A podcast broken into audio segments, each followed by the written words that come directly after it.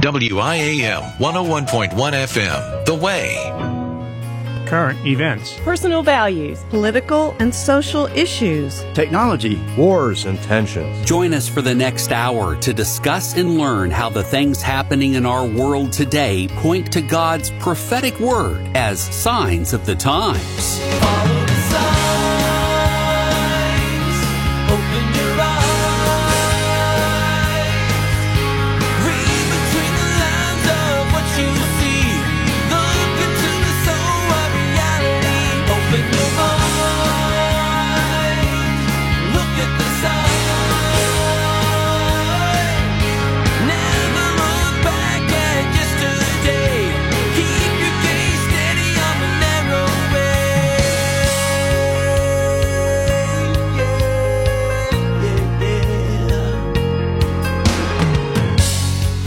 Israel thinks they can keep outsiders from interfering with the Temple Mount.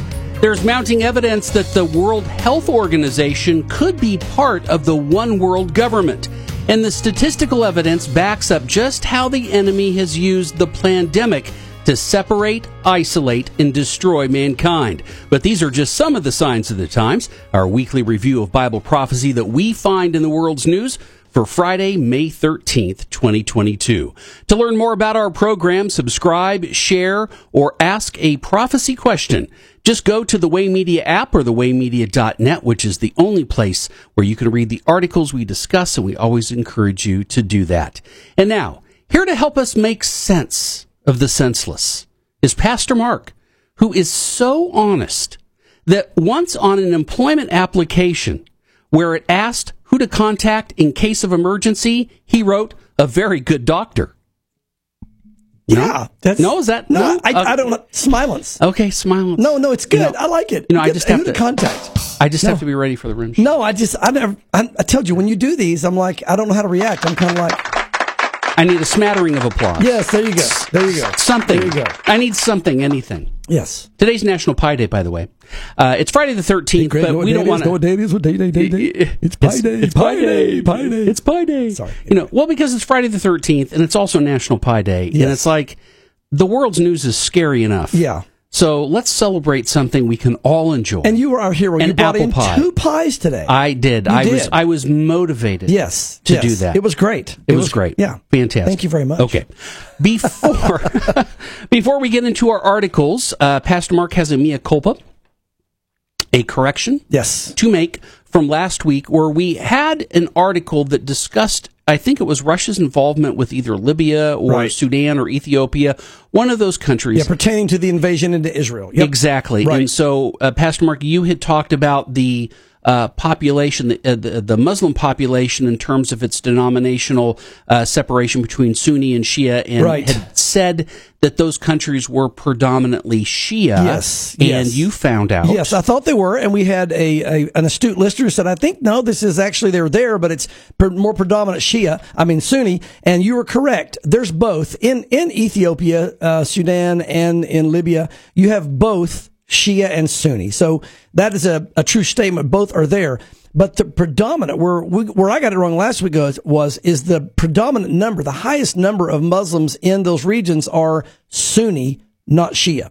Uh, but I want to get back to so thank you for letting us know that. That's what the good thing about being live on the air is we you know if we if we, if we say something that's not accurate like that we get that uh, friendly correction which is always great because we want to put out the proper accurate information.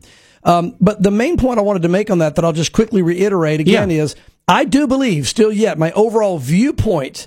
I was using that thinking it was that way for a, a better point, but my overall point was when Russia goes in and attacks with Iran, uh, Israel, Shia seems to be a little bit more aggressive because of their background and some of the places they are. Although both sides have their aggressiveness, if you will. I mean, um, the Sunnis were, you know, the the the out of uh, Saudi Arabia are the ones that did, you know, 9-11.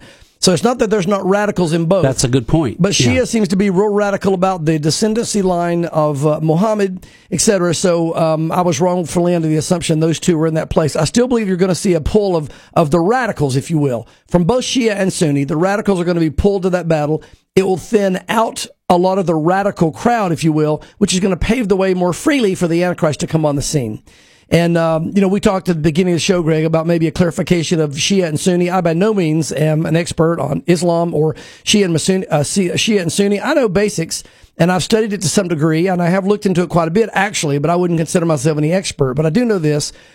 The main difference in Shia and Sunni as far as where they stand, if you looked at them like denominations in today's, uh, um, you know, mindset of what we have in church, the Shias are the ones that believe that um, Muhammad, there has to be a descendancy of Muhammad for the leader of that movement. It goes directly back to actually Muhammad, whereas the Sunnis are kind of like, look, it doesn't have to be Muhammad. It can just be any of our leaders. The overall religion of Islam is what matters. So it, it's what matters to both, but they would say that Muhammad matters. that would be there. If they were going to march, they'd march Muhammad matters would be the difference in Shia and Sunni.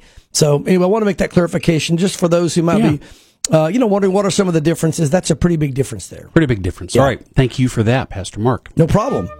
All right. Uh, let's uh, go over to the Holy Land. I wish I wish. Yes, you do. we want to go. You do. I would love to go again, um, but I know. I'm, I'm, I'm dreaming out loud. Yes, you are. Uh, this is from Times of Israel. Uh, according to uh, Israel PM Naftali Bennett, there won't be any foreign interference in decisions regarding the Temple Mount. To that we say, "Oh, you prophetically naive man." Yeah, pretty pretty much Yes. uh, going to be shocked when the Antichrist comes on the scene. But I want to give this more of a, a background for our listeners. Uh, the article says all decisions regarding the Temple Mount in Jerusalem will be made by the Israeli government, which holds sovereignty over the city without any foreign considerations. Bennett said at the start of the weekly cabinet meeting.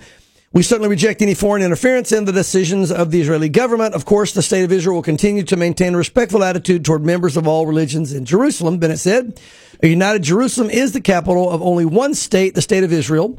An Islamic movement official told the Times of Israel that Ra'am, which is uh, the Israeli Democracy Institute, it's really a Palestinian organization, um, had pushed for a new joint Israel Jordanian committee to resolve, and they're part of the overall government there in Israel. When they put those groups together, they're one of the groups to resolve the burning issues of the Temple Mount, such as reducing the Israeli police presence and expanding the Waqf authority. Now, Waqf, th- that's the Jordanian authorities. They are officially over the Temple Mount right now, but it's an odd situation because it's in Israel, and Israel, their capital is Jerusalem and the Temple Mount is in their capital, but it's controlled um, willingly. Israel letting Jordan control it. So again, he says we're not going to let anybody else interfere. Really, Israel doesn't really have control of the Temple Mount. I mean, really, Jordan does. Um, Israel blocks the gates with their police, and they kind of police it, okay, to a degree. Um, but really, they don't. They already don't really have the authority over it. But because of the uh, recent uh, riots that were up there, Greg, and all that happened during Ramadan and all that, questions started coming up about who really controlled the Temple Mount. And really, it was questions between, as we noted last week, between Jordan and some of the other Muslim countries.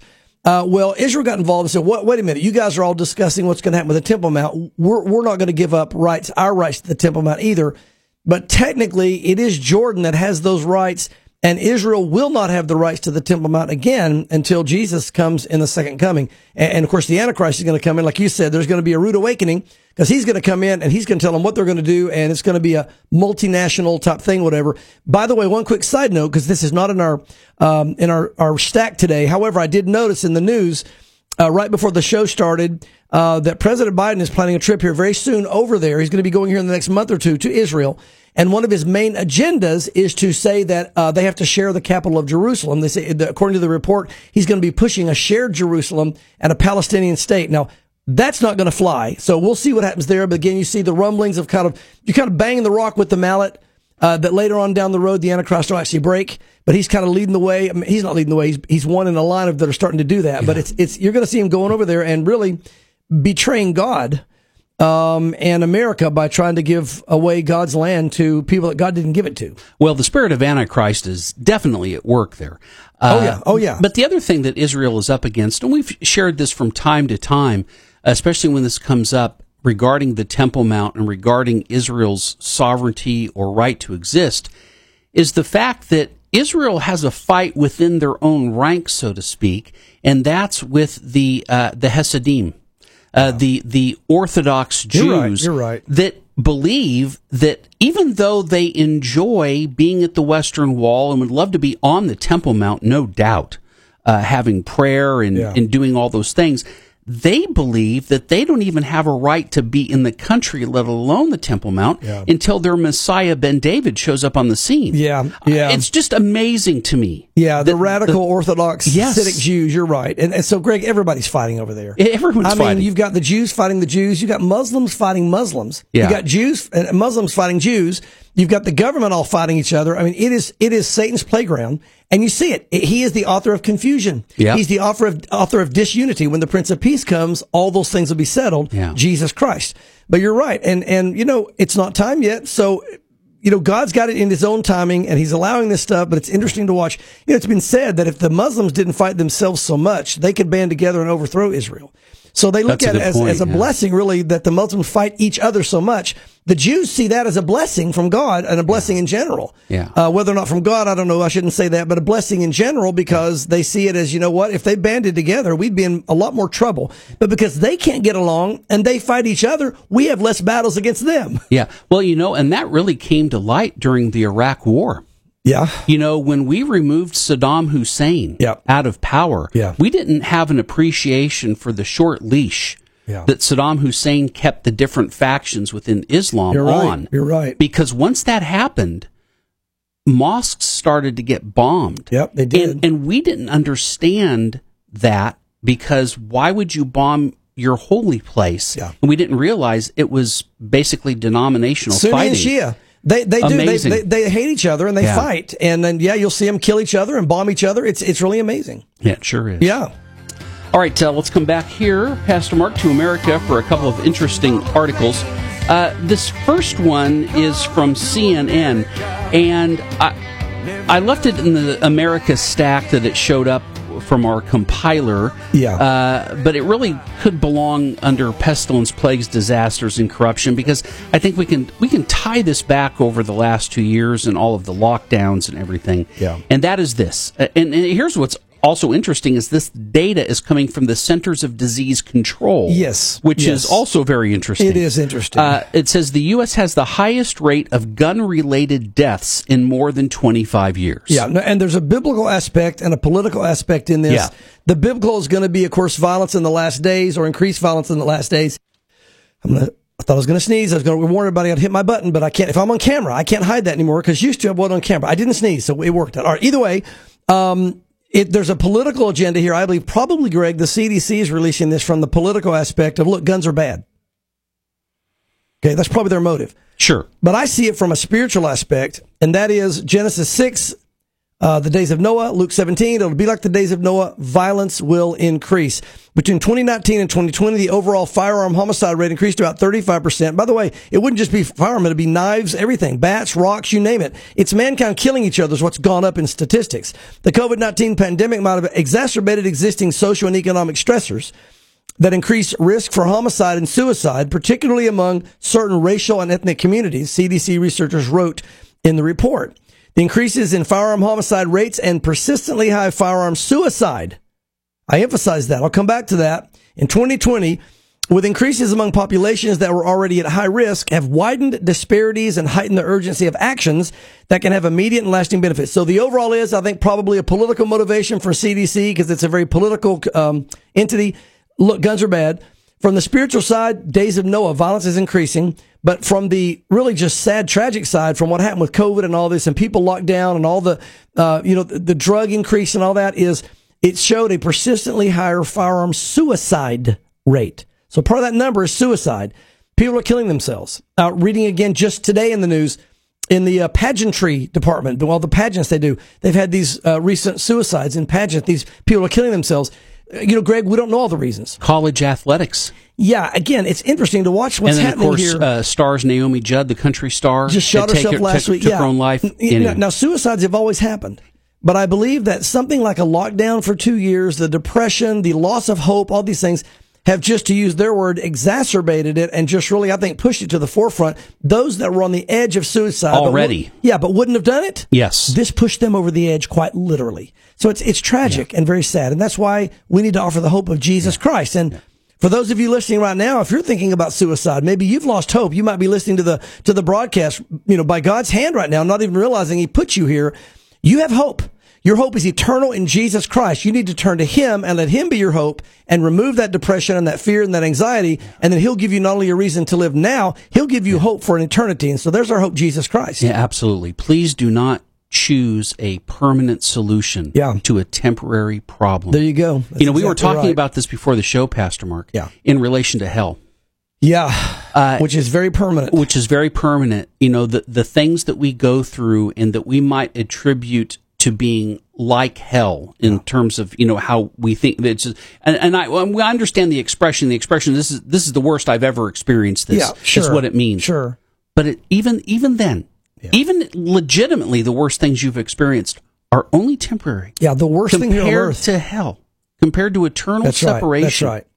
The suffering and the eternity of it, there's nothing anyone could ever experience. You could take the worst tragic uh, torture, brutality, extended thing, and don't think too long on that, but anything the Yeah. world's ever done, it, it, it pales in comparison to what it's going to be like in a place that is in the outermost darkness, total separation from any light or joy or God or relation to anything good. Uh, the fires are burning, but there's no light to the fires and it never ends. Once you're there, you realize I'll never get out. This goes on forever. Forever. There couldn't be anything worse than that. And, and I do want to make a comment about this, as we said. So first of all, it's, it's like the key is Jesus Christ and the hope we have in Him. But I, I want to reiterate something, Greg. We did talk about again at the start before the show began that our listeners need to know. Jesus said that hell was not created for hmm. man.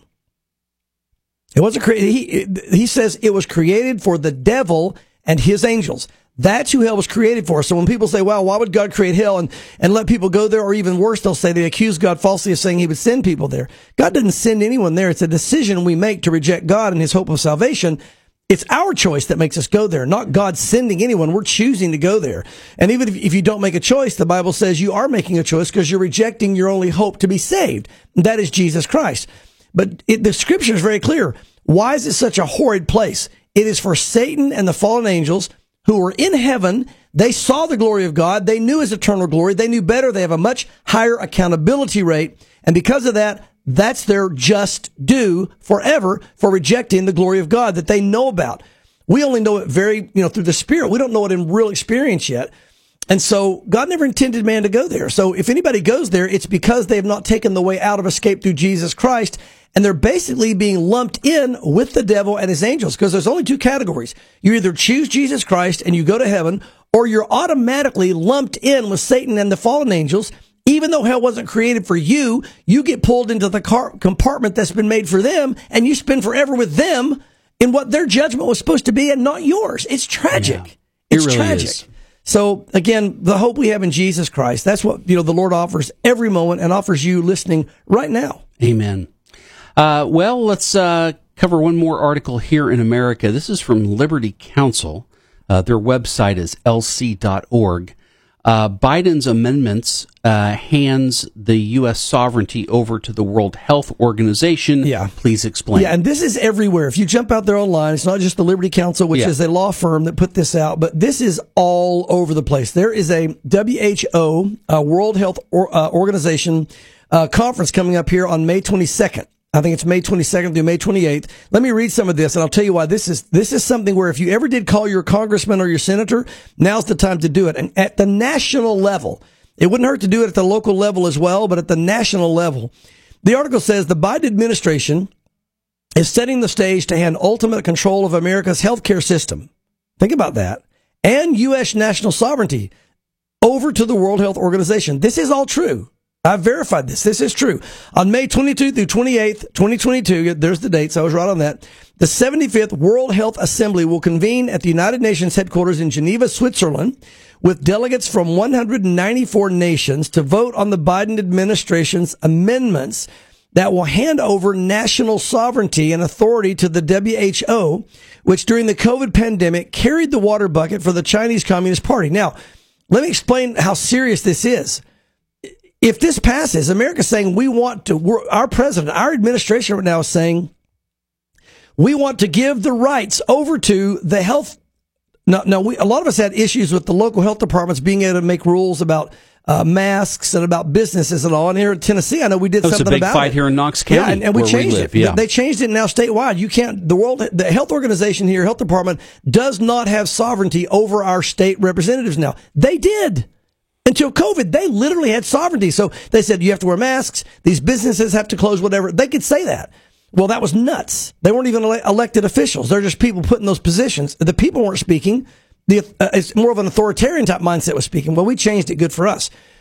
This is what's happening at a national level. What the president wants to do and his administration is give the WHO, the World Health Organization, the same rights at the national level that Tennessee had at the local level with their health department. That means if the World Health Organization, if this passes and he gives it to them, Greg, they can determine whenever there's a pandemic, declare it, and, and they can say everybody in America has to wear a mask.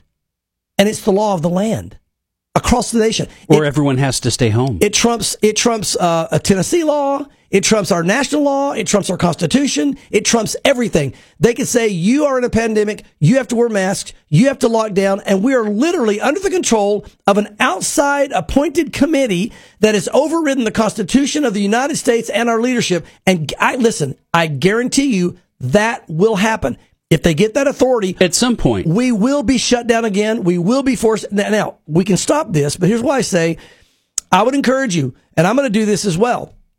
Call your local representatives and call your your national. It doesn't take any time. You make three or four phone calls is all you need to make. Call your senator, call your congressman. Um, you know, we may have a couple of senators, I believe we do in Tennessee, but call you maybe three or four, or five phone calls. Tim Tim Burchett would be one of them locally. Yeah, locally, but I'm saying even I would call. You know, we have even you know, uh, you know, uh, Marsha Blackburn. Yep, she's another one that's at the national level. Steve Yep. Cohen or whatever. You know, Something if he's like- if he's still I, in I don't there. know if that might be state.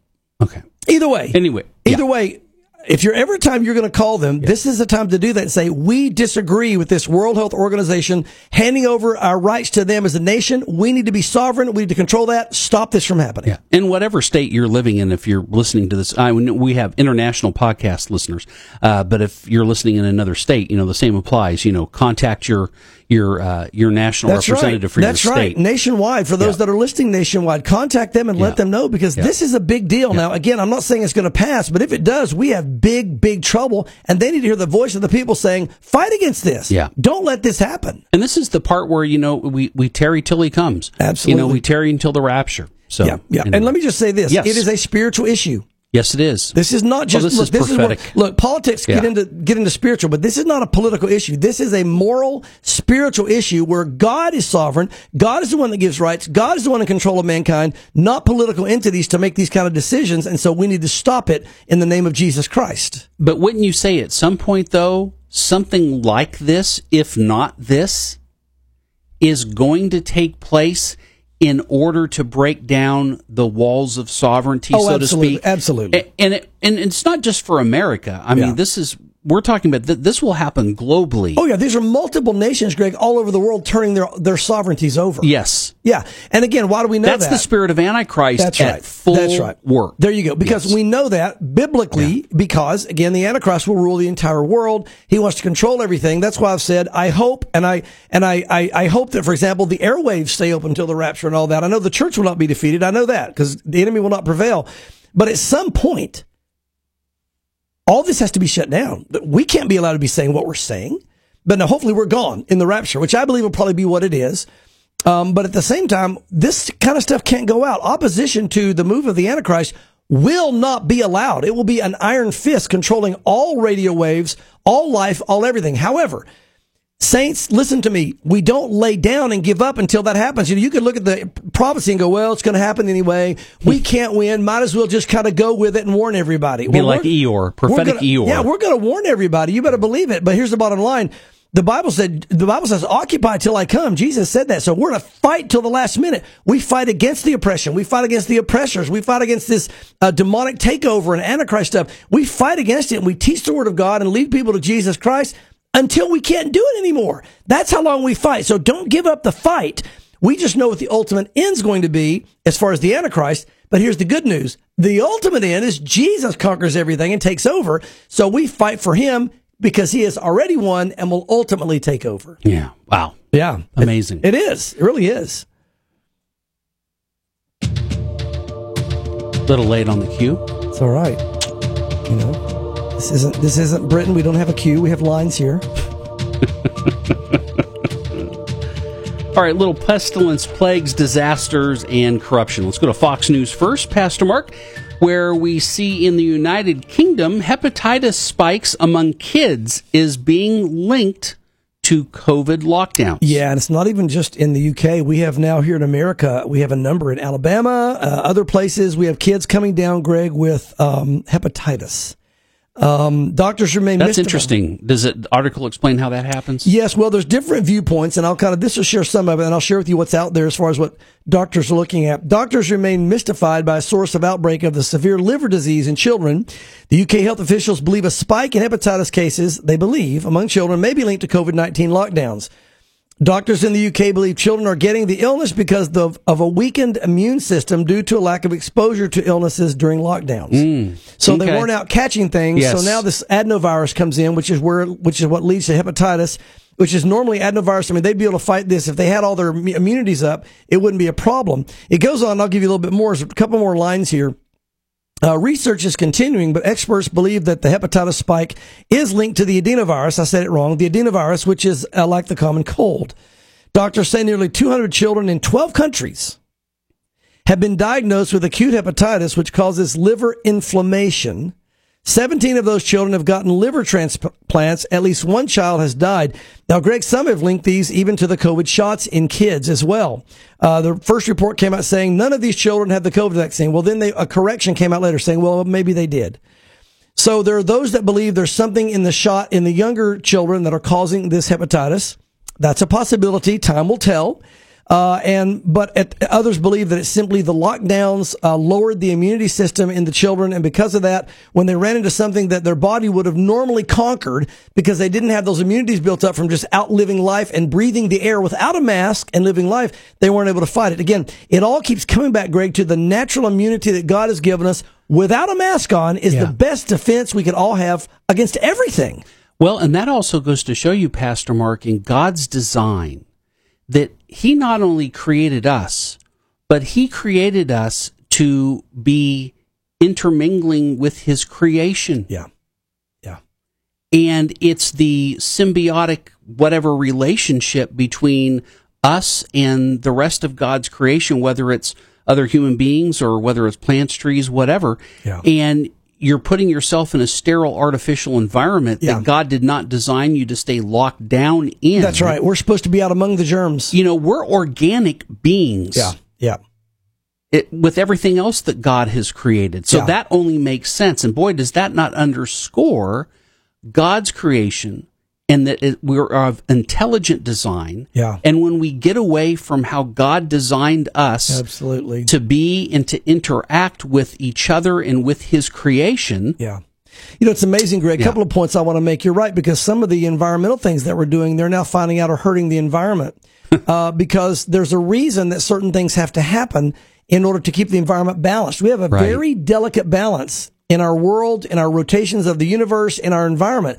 And when you start artificially messing with it, trying to fix something you think is broken, God, that God designed that way, uh, because you don't have all the insight and knowledge, it's messing things up. There was a, again, uh, my, uh, Tracy was telling me she was reading a report today where in some areas where they've done these special measures to clean up the air, it's actually causing more pollution problems because it, it's, it sets something else in balance, off balance.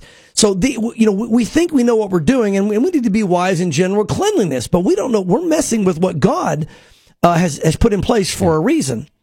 And you know, with kids, Greg, this really hit me here. Look at look at kids. I used to wonder, and, and now I've got a granddaughter, so I'm seeing this all over again. I go, ah, they lick everything, yes. and they and they they grab, you know, a, a- a- an iPhone. I forget how many back, different bacteria they say are on the front because we use our hands all the time. We're touching everything. We use our hand.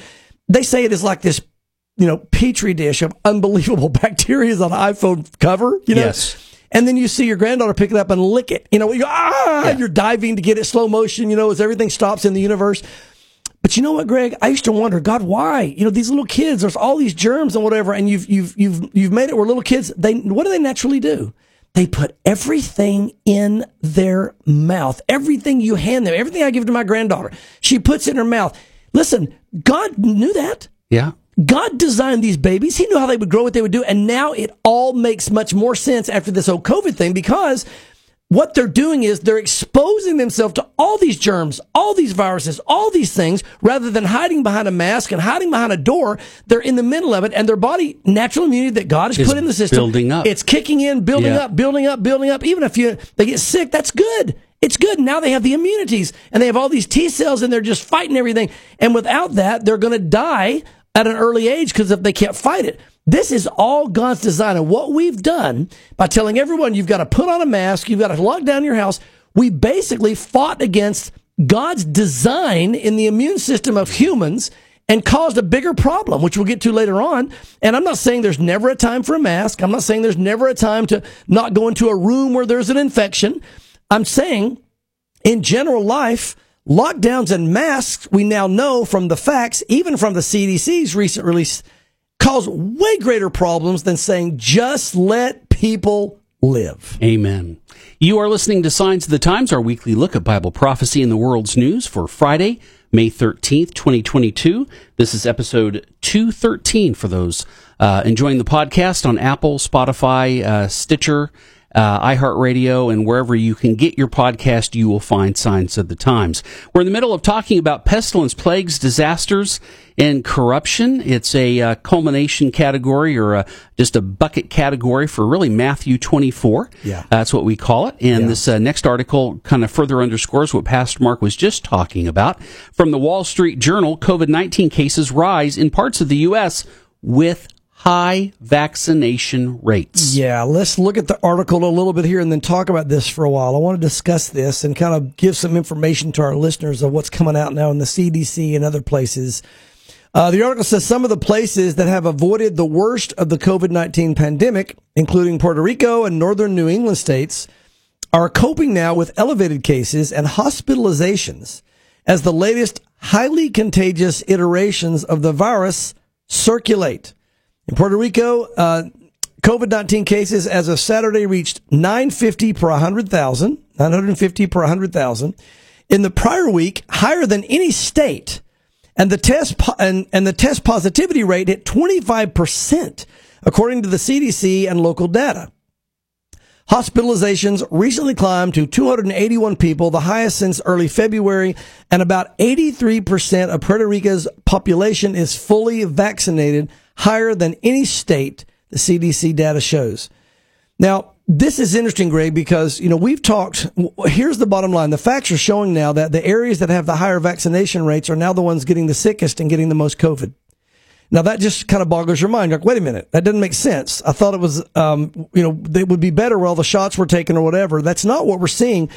But what we're seeing now is some of the warnings that we've been hearing for a long time from Dr. McCullough, um, Dr. Malone, um, Geert Vanden Bossche, um, a lot of these doctors that have come out. And by the way, a whole group of doctors recently came out again and said with the new information, they're calling on the world governments to stop this because they're showing the facts and saying we're, we're destroying the immunity of the world. Stop this what they said was, and especially Dr. Vanden Bossche, if you listen to his work, he's again a, a, a virologist from overseas. I think that's, uh, um, I forget where he is, but he's overseas. I don't want to say and be the wrong country, but either way, um, renowned, well known, uh, well respected doctor. His whole thing he's been saying since this started, he said, we're doing exactly the wrong thing. He said this at the beginning of this whole COVID battle. He said, we're doing exactly the wrong thing. He said, here's the way that viruses work. He said in germs, he said, if you don't allow people to catch it and, and build immunity, he said, then they replicate, they get stronger, and eventually they get to the point where, in some cases, you can't stop them. And so his thing was, he said, I'm not anti-vaccine because this guy's not, he's not a Christian. He's not coming from a biblical perspective. He's coming just from medical and science. And he says, look, I'm not anti-vaccine, but he said, if you go and give everyone the same shot at the same time, he said, it'll actually reduce the immunity worldwide. And he said, then you're going to see for the highest uh, shot rates where they are, you'll see greater illnesses. And people, a lot of people will know this guy know what he's talking about. You're whatever. He was pleading with everybody. And after two years, he has been proven right. What they're now finding is in the higher, va- uh, I say vaccinated, the higher shot areas, it's really technically still not a vaccination. It doesn't fit the definition. it doesn't. The, Yeah. In the higher shot areas of this shot, they're finding there are higher levels of, of illness, um, and even higher, higher levels of catching and higher levels of death. So it's exact opposite of what you've been hearing in the media. And now the stats are coming out. It's undeniable. Um, CDC is now releasing rates again, which we'll get to in a moment. That um, you know, I, uh, oh, we don't have that, or that. Okay, I'll go and talk about it now. I thought we had some of those charts, but we didn't. I was I was meaning to add that in here. I apologize for. But these articles will be on our website, obviously, and you can find these. uh, Maybe by, maybe by next week I'll have them up there. But Okay. the CDC's latest statistics, Greg, show a direct correlation. I mean, the moment when you look at their charts, the moment that the masks and the shots started, uh, illness and death It rates increased. skyrocketed. Skyrocketed, I mean, it just yeah. boom, and it stayed up there the whole time. I mean, the moment the masks and the shots started. So you, you could say, well, that's just when the when the virus kicked in. No, this is not some kind of gradual virus growing. It was an absolute. You can see a very clear, direct a link between the moment the masks and the shot started to the number of illnesses, the number of deaths, and everything just escalated at that point. Well, now the data is getting so exposed and so clear, it's, it's getting harder to hide. Now you're going to hear that. You probably won't hear it in the mainstream media. But in, in the alternative media that's out there, it's all over the place and it's abundance of factual evidence, even from the CDC's own website. It's interesting. They now, uh, and there's false information that's being printed out on the CDC's website. I saw it today. We now, Greg, know as a fact, we have now shown statistically, and these doctors have the numbers and the stats to show that the, uh, the, the vaccine, the shots, if you will, actually are producing more variants. They're creating more variants because the, the- it's, it's, it's mutating. Right. Well, they have listed on their website that it's a myth that these shots are making more mutations. And now we have the, it is undeniable. It's like right there on paper. Even the CDC is admitting it. So the CDC shows the stats that prove that it's making more variants. And then they say on their website, it's a myth. So we see a great spiritual blindness and a great political battle going on in this whole situation. But, you know, the truth is getting out and more people need to know it. And so understand, and I want to make this appeal again. I, I, I we talked about it, I think, last week. It has now emphatically been shown by the numbers that wearing masks makes this worse. And here's the reason. It's a logical reason. If you wear a mask as a doctor in a surgical room that is sterile and you're wearing gloves and you don't touch the mask, it is a great thing. Germs don't spread. Nothing gets in the body of the person you're working on and they stay healthy and un- uncontaminated. But when you have normal life with normal hands and masks coming on and off, on and off for your coffee, for your food, for your life, for everything, you're picking up all the bacterias, all the germs, you're putting them on the mask, and then you're wearing it on your face all day. And so the reality is you're holding in the germs and increasing your chances of getting sick. And it makes total logical sense as to why these numbers are now coming out in the CDC stats. But it's amazing how long until these numbers came out, nobody would believe it. And probably people today, Greg, will hear this and see it and they still won't believe it. But the reality is lockdowns, it would appear have caused, are causing these children to get sick because they're not getting their normal immunity from viruses. And the masks are causing more people to get sick because it's locking in all these bacteria all day long as they're working. We did exactly the wrong things through the COVID uh, pandemic.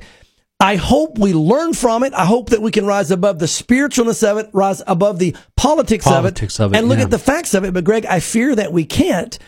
Uh, we need to keep voicing the truth and making a stand, but I fear that we can't because this last days process, I believe, has begun, which again is the Bible says there'll be greater and greater deception and greater and greater blindness. And you're going to see, I mean, I wouldn't be surprised to see a whole nother round of lockdowns and masks kick in, even after all the evidence that it's detrimental and causing more deaths and more sickness because we can't see. Mankind can't see without God opening his eyes in some of those obvious things, even what you call facts right before you, they can't see it.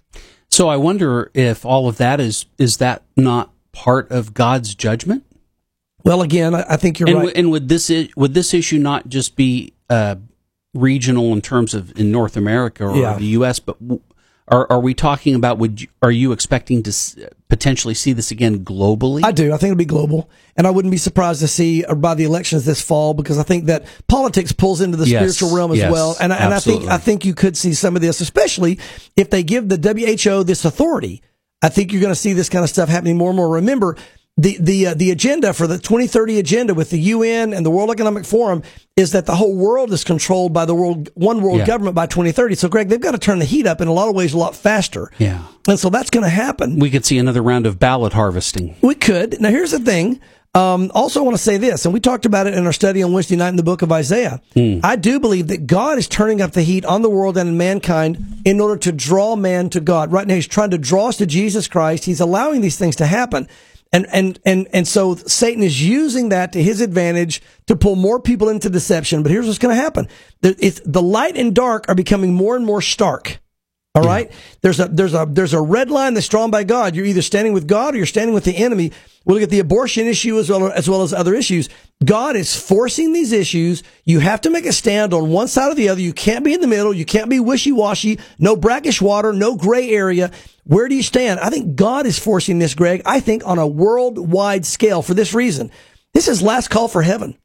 He wants everyone in the hmm. kingdom of God. And he's saying, you know what? I'm going to, I'm going to force you to make a decision. If you're going to choose to reject me, you're going to know you're doing it. If you're going to choose to hmm. accept me, I'm going to force you to do it. And then it's really going to come down to the breaking point when we have the Antichrist saying, you either take the mark or you don't take the mark. And that's the final line in the sand. If you take that mark, the Bible says you will be eternally condemned. There is no repentance after that. So I think you're going to see the increase more and more and more leading up to the mark and leading up to the world taker of the Antichrist. And again, it's just God's love in trying to draw more people to himself because if he didn't turn up the heat, people wouldn't come to him. So I think we're seeing that underway right now. Yeah, when life is good, right? A- Absolutely. Absolutely. All right, uh, let's head uh, to the church.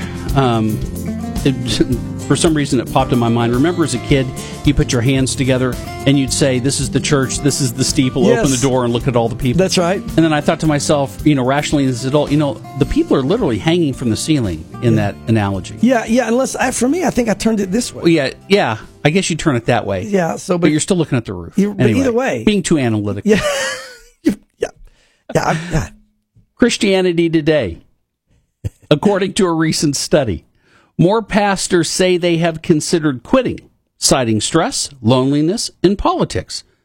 Well, listen, this whole thing those last two years, Pastor Yeah. Mark, has affected every sector of life. Yeah, They ha- and yeah, it has. And Greg, I'm gonna I'm gonna share Christianity Today's viewpoint on this, and I have a whole different viewpoint. Okay, good. That maybe encourage a pastor out there listening right now that's about to quit. But first of all, notice this: it says driven to despair by stress, loneliness, political divisions, and other worries, like uh, the church being their church being in decline. More pastors now say they consider quitting their jobs, and that might be the problem. It's their job.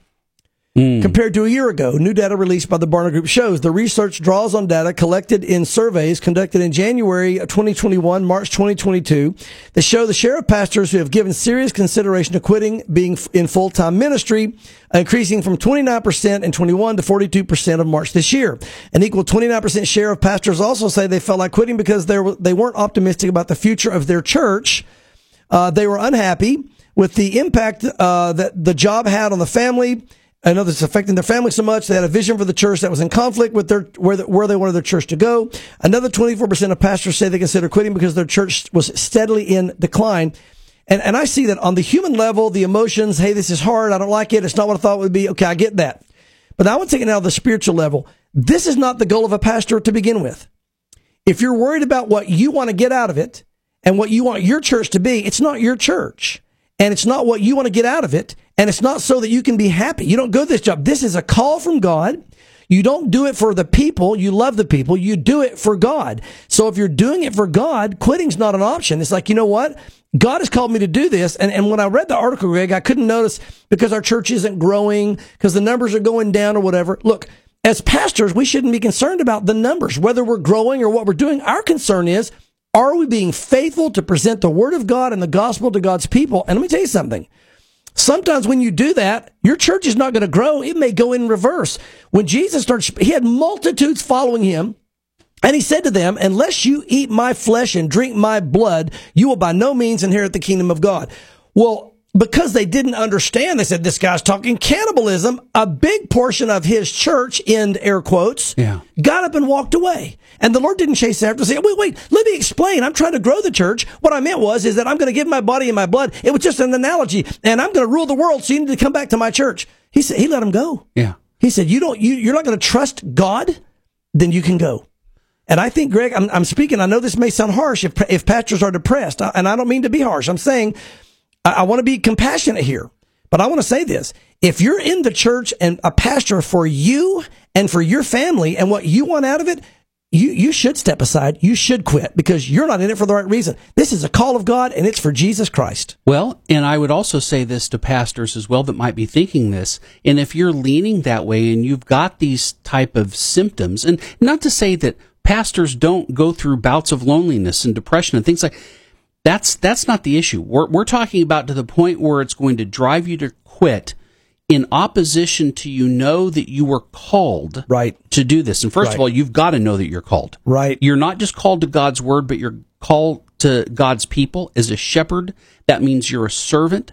And if you're experiencing these things, I would say you need to kick it like John the Baptist. Yeah. You need to go out into the desert. You need to spend some time alone with the Lord and get out of social media, get out of the news, get out of opinions, get whatever. Your directions and your decisions come from Jesus Christ and His Word Yeah. and not from the opinion of man. Right. Yeah. And let me speak now from a more compassionate viewpoint. I spoke fiery there at first uh, because it hit me in a fiery way. But now let me speak from a more compassionate view of those pastors that are struggling. Look, I'm just like you are. I, if I come to church and there's a good crowd, I feel better. When I look out there and the seats are filled up, I feel better. It's like people are here. This makes me feel better. It, it, it, in my mind, it makes me feel as though the ministry is effective.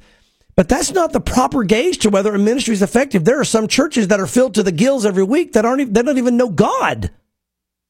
And I'm not going to name any right now. You know, there's some national, there's one or two I could name that many of the people there, they're just there for fleshly reasons and they're, they're massive. Now, with that said, God's been challenging me because as you stand more for God, especially in the last days, and we've seen our church grow quite a bit the last couple of years. Well, what if it goes the other way? As I stand on God's word and I just say, here's what it says, here's the truth, and people get offended and they start walking away like they did with Jesus when he said, eat my flesh and drink my blood, because they don't understand the spiritual aspect of what you're saying. Am I going to quit? Am I going to say, well, you know what, that's it? I have to make up my mind. If everybody walks away, although that would be very hard emotionally and from the human standpoint, Am I going to be faithful to do what God has called me to do? I look at guys like Jeremiah that had no converts that we know of. His entire ministry of 40 some years, other than his, his, you know, uh, Baruch, his sidekick there, you know. Um, and, and, and he may have, I'm sure there were others, but the Bible doesn't talk about it. And the end of his ministry was exile. I mean, Yeah, I mean the whole thing. And you look at these guys again. You know, you look at Isaiah. We talked about it for Yeah. three years. He walked around in his underwear. You know, to make a point about how they were going to be taken captive. You know, by by Babylon, uh, Egypt, and Ethiopia, and, and eventually Israel if they depended on them. And the shame. So here's the bottom line, pastors. If you're listening, um, I want to encourage you. Remember, do this for Jesus. Don't do it for you. Don't do it for the people. Love the people, but do it for Jesus and make up your mind. Even if the church goes in reverse, yes, that's discouraging, but don't give up to the very end. Preach the gospel. Do what God's called you to do. And when you stand before the Lord on that day, He will be your reward. And if you have that attitude, you're not going to be quitting because you're going to realize I, I, I need to continue and fulfill the ministry that God's given me to fulfill. Yeah, I mean, think about I th- think about Paul. You know, he never really got to see the fruits of his labor, Right. But yet, but yet, he acknowledged the fact that he did what God had called him to do and suffered all that that God had appointed for him to suffer That's through. right. That's right. and he he he said, "I finished the race. That's right. I did what I was asked to do. That's right. And it wasn't about numbers; it was about just simple obedience." Oh, it- Look at how everybody rejected Paul. I Yeah, mean, all he- the Jews, exactly. all the Jews, all of his own people rejected him for the most People part. took vows not to eat to kill him. Yeah, I mean, again, and, and Paul Paul didn't go. I'm getting so depressed because the ministry is not going the way I thought it would. Here's the problem: our mindset in America is it needs to be good for me. It needs to be good for my family. It needs to be something that I can gauge and show other people. Look how our church has grown. Look how important I am, or whatever. We have to get to the point and say, you know what? I must decrease.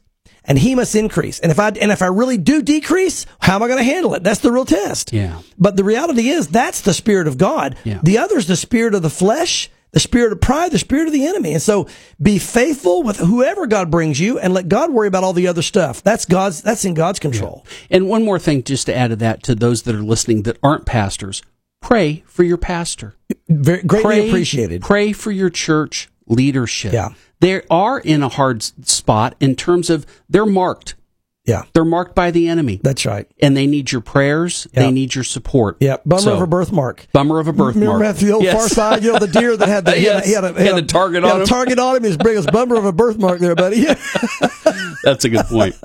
Uh, ChristianPost.com, majority of U.S. evangelicals favor secular charities. Interesting. Uh, yeah, I just want to comment on this again. Just a little. For many evangelical Christians in the states, there's a gap between what they say and how they give charitably. Uh, researchers say while the vast majority of evangelicals, uh, 84%, said they would rather support Christian organizations than non-Christian, only 40%, 46% really do. The remaining 54% named a secular organization of their favorites. Now, I'm not going to say it's wrong to give to a secular organization, but here's the bottom line. For you out there listening as believers, you need to be investing your money in the things of the kingdom. And I would encourage you. I just this was more to me was saying, hey, if this is really true, kind of a correction uh, and and and almost a loving correction here to those that are listening. There's nothing wrong in giving money. Again, I understand that to help people in certain things, but you, for example, Like I'll to give the you food one. bank? Well, I'll give you an example. A, a major catastrophe happens, and a lot of people just quickly write a, tra- a check to the Red Cross. Well, the Red Cross doesn't always do it the right way. As a matter of fact, the Red Cross forbids you of preaching Jesus Christ. If you if you go to serve at the Red Cross, you can't Yeah, preach you Jesus. can't, no. Well, you know who also travels around the world doing great works at these tragedies? The Billy Graham Evangelistic Association, Samaritan's Purse with Franklin Graham. Don't give it to the Red Cross. Give it to Franklin Graham. Give it to Samaritan's Purse. They're taking in their jets. They're taking their buses. They're taking their supplies. They're doing the same thing the Red Cross is doing on a humanitarian level, but they're preaching Jesus Christ. So there's one example. Look at who you're giving to. Give toward those that are serving God because it's not only pleasing to the Lord serving Him now, but you're investing in eternal reward. You're going to get that back in the last days. You're not going to get anything back from the Red Cross. Maybe a little bit if they use it for some good thing that ends up for the kingdom. But if it's just for the world, there's no return on your investment. Doesn't mean you don't love everyone. You are investing in people that are hurting. Just do it in organizations that are honoring God. And that would be the encouragement and, the, and really the loving correction I would give if that stat is true. Okay, Pastor Mark, our last article from the church category from comes from Christian Headlines. Uh, Christian authors Jen Hatmaker and Mary Katherine Backstrom say they back Roe versus Wade. Yeah. I've never heard of these authors. Well, I don't know what they write. These are some female authors Okay. that, that have a little bit, I mean, they're, they're very prominent in certain circles. Let me read some of this. And this is such a shame. Um, that they need to be exposed. Um, anyway, two prominent female authors of Christian books have voiced their support for Roe versus Wade. Jen Hatmaker and Mary Katherine Backstrom each expressed support for Roe and legalized abortion on their respective Facebook pages this week, uh, sparking a mixture of approval and pushback from followers. Here it is on the blog. Hatmaker said her blog. She wrote the books for the love of uh, and multiple other books called uh, "This Potential Overturning of Roe," and I quote: "A shocking, unprecedented repeal of women's rights." What are you talking about? Stopping the murder of innocent babies is shocking and unprecedented for women's rights. Nobody has a right to murder. We all have God given rights.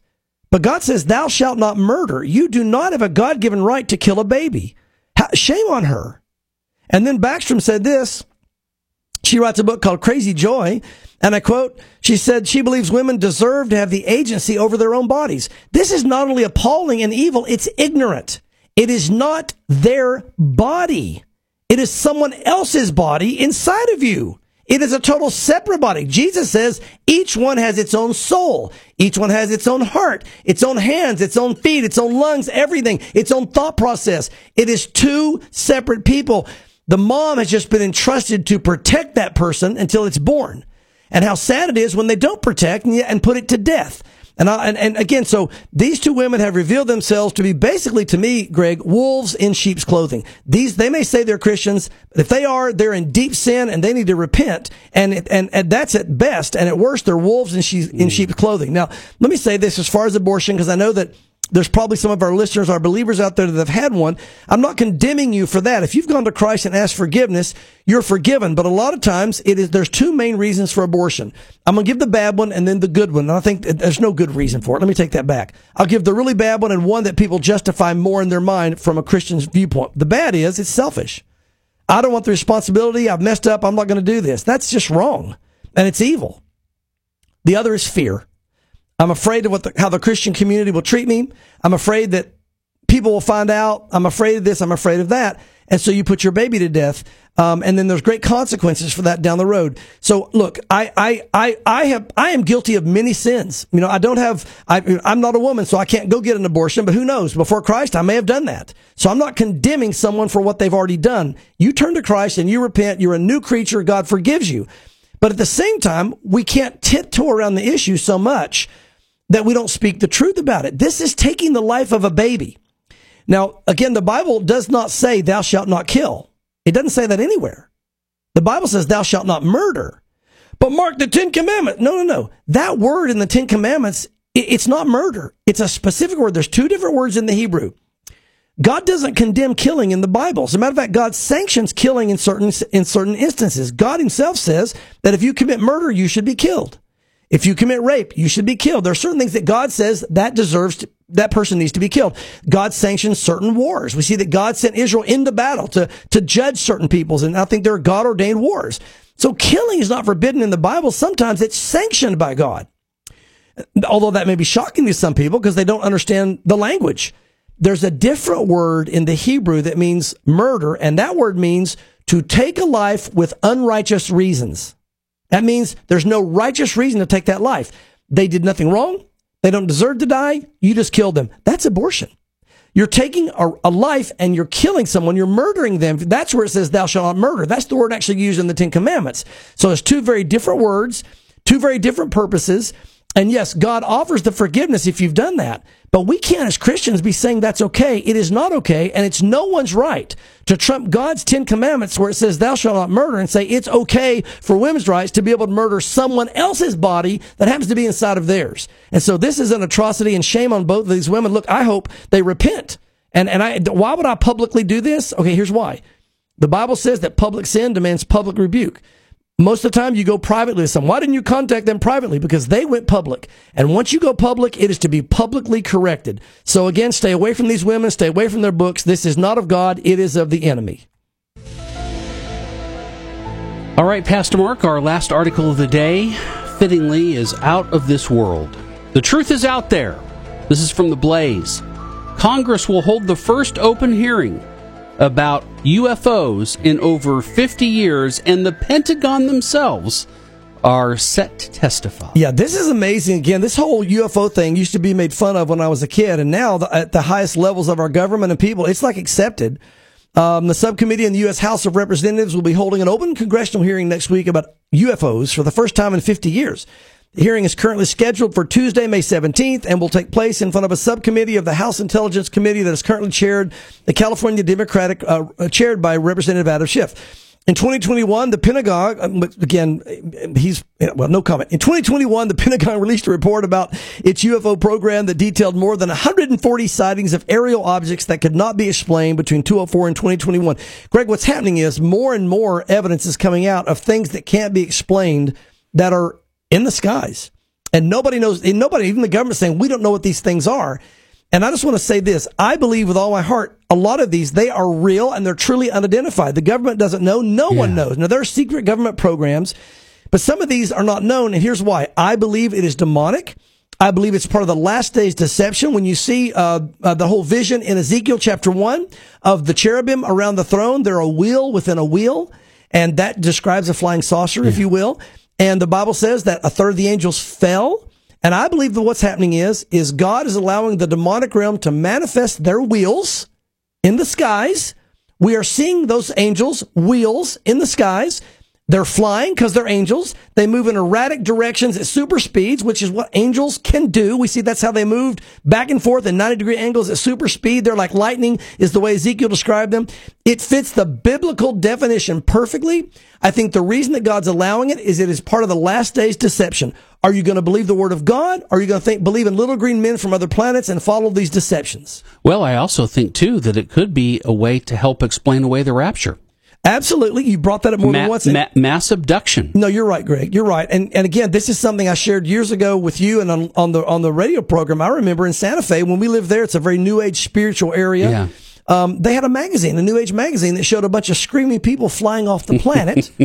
And and literally, they it, that was Mother Earth. They said expelling them. expelling them. So so their viewpoint is there's going to be some other force, either Mother Earth expelling them, or I could easily see them grabbing on the UFO, saying aliens abducted them and took them away, or whatever the case may be, uh, to make the planet better, get rid of those Christians, or do whatever. The reality is, it's look. The Bible explains all of this. It's nothing but fallen angels. It is demonic. Um, it's last days deception, and if you choose to believe the lie rather than Jesus Christ, you're going to fall right into that deception. But if you choose to uh, believe Jesus Christ, the Bible says your eyes will be opened and you'll be saved. And so turn to Jesus Christ. Don't turn to this crazy stuff uh, because your hope is in Christ. And so, again, what, a- what just a man, great stuff to talk about today. It was chock full. I had a great Yes. show. I mean, I enjoyed the show today. Well, I'm glad you did. I did. I had a great time. I did too. now go have a piece of pie. Yes, I did already, actually. Thewaymedia.net is where you can get everything regarding our program. Uh, hit us up. Uh, send Pastor Mark your prophecy question. Uh, maybe you're seeing something in the news you want to know if God's word is spoken about it. We'll let you know at thewaymedia.net. Until then, have a great weekend. Make sure you're in church, loving the Lord and loving his people. And we'll be back next Friday at 1.30 for more Signs of the Times right here on WIAM.